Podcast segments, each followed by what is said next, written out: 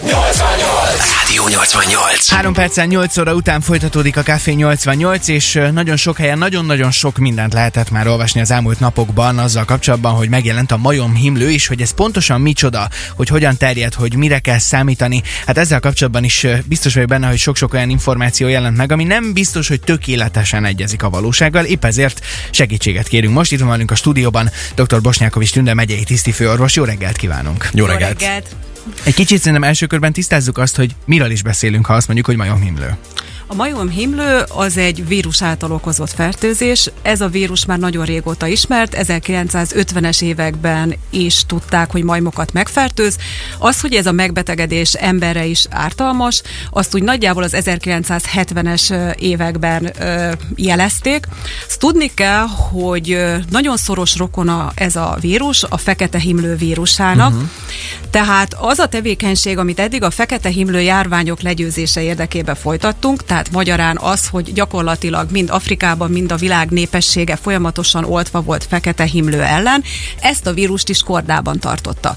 Ö, irodalmi adatok alapján a fekete ö, himlő elleni védőoltás nagyjából 85%-ban ö, véd a majomhimlő ellen is, tehát az, hogy ez a vírus egyáltalán előre törhetett, ez annak köszönhető, hogy 1978-ban a WHO fekete himlőmentessé ö, nyilvánította világunkat, és azóta nem voltunk fekete himlő ellen. Világos. De most újra felüt, vagy most megjelent újra, most majom himlő, himlő formájában. Ki, mennyire kell tőle tartani? Mi, mi ez igazából? Ö, tudni kell azt, hogy a vírusoknak kétféle örökítő anyaga lehet, és próbálom ezt minél egyszerűbben ö, megfogalmazni. Az egyik ugye az RNS típusú vírusok, ilyen a COVID-19 fertőzésnek a, az okozója, a másik a DNS tartalmú vírusok. A DNS tartalmú vírusok jóval stabilabbak, mint az RNS vírusok. Ezek sokkal könny- nehezebben mutálódnak, mert van bennük egy kis enzim, ami amikor szaporodik ez a vírus, akkor megy, mint egy rendőr, és kiavítja a keletkezett hibákat. Uh-huh. Annyira stabil például a fekete himlőnek a vírusa, hogy genetikai állományát vizsgálva kimutatták, hogy nagyjából 16-17 ezer évvel ezelőtt különült el a rákcsálók fekete himlő vírusától. Tehát ez egy nagyon stabil vírus, és rendelkezünk ellene védőoltással. Milyen tünetekre kell számítani, hogyha valaki mégis valamilyen úton, módon elkapja, bár majd erre is térjünk azért ki, hogy, hogy hogyan lehet egyáltalán ezt elkapni? Ennek a vírusnak a lappangási ideje az 5, maximum 21 nap. A fertőzésnek van egy ilyen bevezető fázisa, ez két-három nap, amikor csak egy ilyen rossz közérzet jelentkezik. Ezt követően influenza-szerű tünetek jelentkeznek, fejfájás, végtag, fájdalom, láz, uh-huh. és nagyjából a harmadik napon jelennek meg a kiütések. Amit még hangsúlyoznék, hogy a kiütések megjelenése előtt nagyon tipikus jel az, és például a bárányhimlőtől el lehet különíteni többek között ez alapján is ezt a megbetegedést, hogy megnagyobbodik valamelyik nyirokcsomónk fájdalmasan, jellemzően a lágyéki nyirokcsomó megnagyobbodása jelentkezik, és ahogy említettem, megjelennek a kiütések. Ami nagyon fontos, és egy kicsit furcsa, hogy a kiütések úgy jelennek meg, hogy minden kiütés egy stádiumban van. Tehát először rózsaszín foltok vannak, aztán ezek kidudorodnak, ebben utána folyadék ö, keletkezik, és ez a folyadék ö, utána gennyessé válik. Tehát ha valaki látott már bárányhimlőt, az látta azt, hogy a bárányhimlős kiütések folyamatosan jönnek. Ott van piros folt, ö, folyadékkal uh-huh. tele, elgennyet. Itt a majomhimlőnél a kiütések mindig egy stádiumban vannak. Jellemzően a fejen jelennek meg, a végtagokon, lehet tenyéren, talpon, törzsön nem jellemzőek ezek a kiütések. Később úgy gyógyul, hogy ezek a gennyes hólyagok kifakadnak, beszáradnak, és lapos hegeket hagy maga után ez a gyógyulás. Ami nagyon fontos, és az az, hogy védőoltás van ellene, de specifikus terápia nem igazán, tehát gyakorlatilag tüneti kezelés létezik. A most észlelt megbetegedéseket enyhének kell, hogy minősítsem, Igazából vannak olyan sérülékeny csoportok, akiknél azonban súlyos megbetegedést okozhat. A jelenlegi tudásunk alapján ezek a várandós nők, az egészen kisgyermekek, illetve azok az emberek, akik valamilyen immungyengeséggel élnek. Világos. Azért nyilván fölmerülhet a kérdés, hogy hogyan terjedhet mondjuk egy, egy ilyen megbetegedés, és hogy mennyire kell tartani ettől akár Szegeden, hogyha az ember nem tudom felül a villamosra, és talán ezzel kapcsolatban érkezett nagyon sok tévinformáció, vagy esetleg lehet egy pici pánik hangulat, pedig ha jól tudom, akkor azért erre olyan óriási ok nincsen, és innen folytatjuk azonnal a beszélgetést. Ha bárkinek esetleg kérdése adódna még, akkor azt pedig szintén várjuk SMS-ben. 0 30 299 88 88.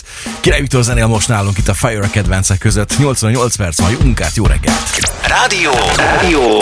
Ez a Rádió 88. 8 óra 11 van, és a Café 88 folytatódik. Sajnálatos módon nem egy igazán nagyon vidám témával, de egy olyan témával, amiről mindenképpen beszélnünk kell, és uh, miután nagyon-nagyon sok, akár tévinformáció jelent meg ezzel kapcsolatban a neten, ezért uh, a majomhimlővel kapcsolatban kérdezzük most dr. Bosnákovics Tünde megyei tisztifőorvost. Még egyszer jó reggelt kívánunk! Jó reggelt!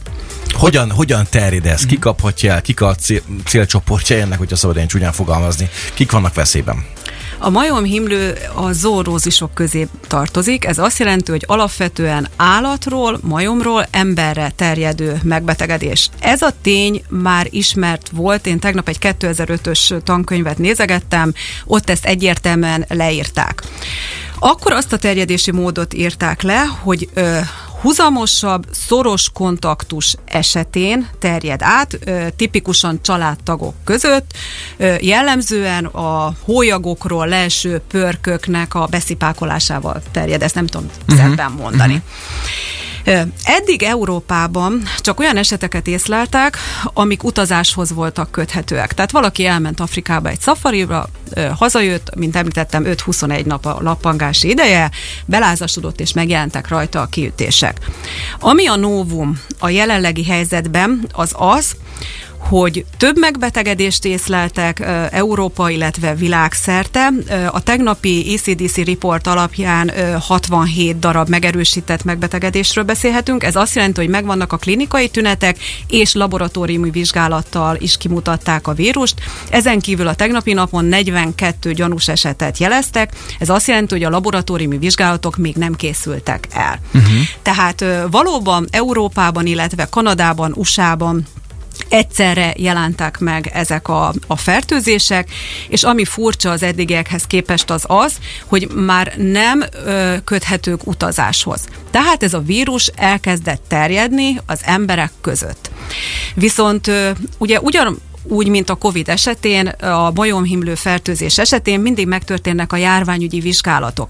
Ennek azért van jelentősége, mert így tudjuk azokat az embereket, a szokásaikat feltérképezni, akik megbetegedtek. Azt tudni kell, hogy a megfertőzöttek, illetve a gyanús esetek közül az ECDC fogalmazása szerint elsődlegesen ö, olyan férfiak betegedtek meg, akik azt vallják, hogy olyan férfiak vagyunk, akik más férfiakkal folytatunk szexuális kapcsolatot. Az, hogy milyen módon terjed ez a vírus, egyelőre csak feltételezik, hogy az intim együttlétek során, de ami nagyon fontos, hogy a vírus ebben a közösségben terjed, itt se túl gyorsan, és gyakorlatilag más közösségekben nem mutatták ki a terjedését. Amint említettem, régebben is ismert volt az, hogy hozamos,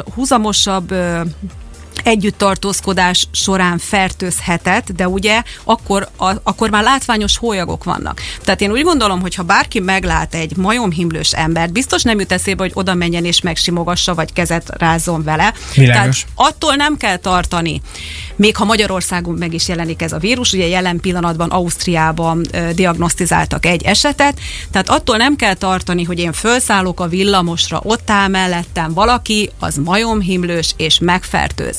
Szintén nem terjed kézmosással. Az megint más kérdés, hogy a Covid alatt megtanultunk kezet mosni, ezeket a szokásainkat meg kell tartani.